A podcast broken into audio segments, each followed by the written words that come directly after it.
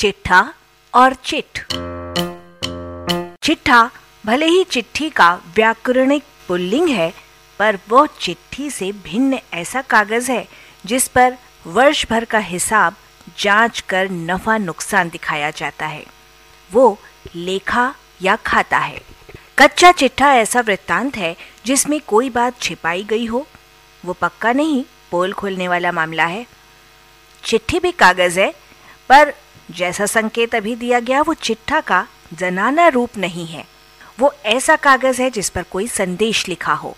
चिट्ठी के अर्थों में पत्र, निमंत्रण पत्र, आज्ञा पत्र आदि सभी शामिल हैं। चिट्ठी का छोटा रूप चिट है, जो अंग्रेज़ी में जाकर लिखित नोट या टिप्पणी का वाचक बन गया है। हिंदी में इसका अर्थ कागज़ का टुकड़ा या पुर्जा है।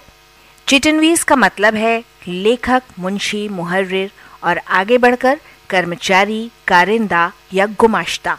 चिट फंड में चिट को चिट्ठा और चिट्ठी दोनों का लघुतम रूप समझिए, क्योंकि उसमें हिसाब किताब की बात भी रहती है और किसी के नाम संदेश भी रहता है। चिट मारना क्या है? ये प्राय सभी विद्यार्थी जानते हैं, भले ही वे चिट मारते हों या नहीं।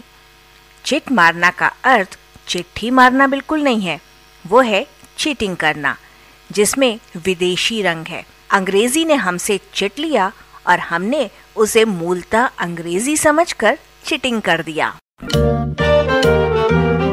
प्रस्तुति, लिब्रा मीडिया ग्रुप।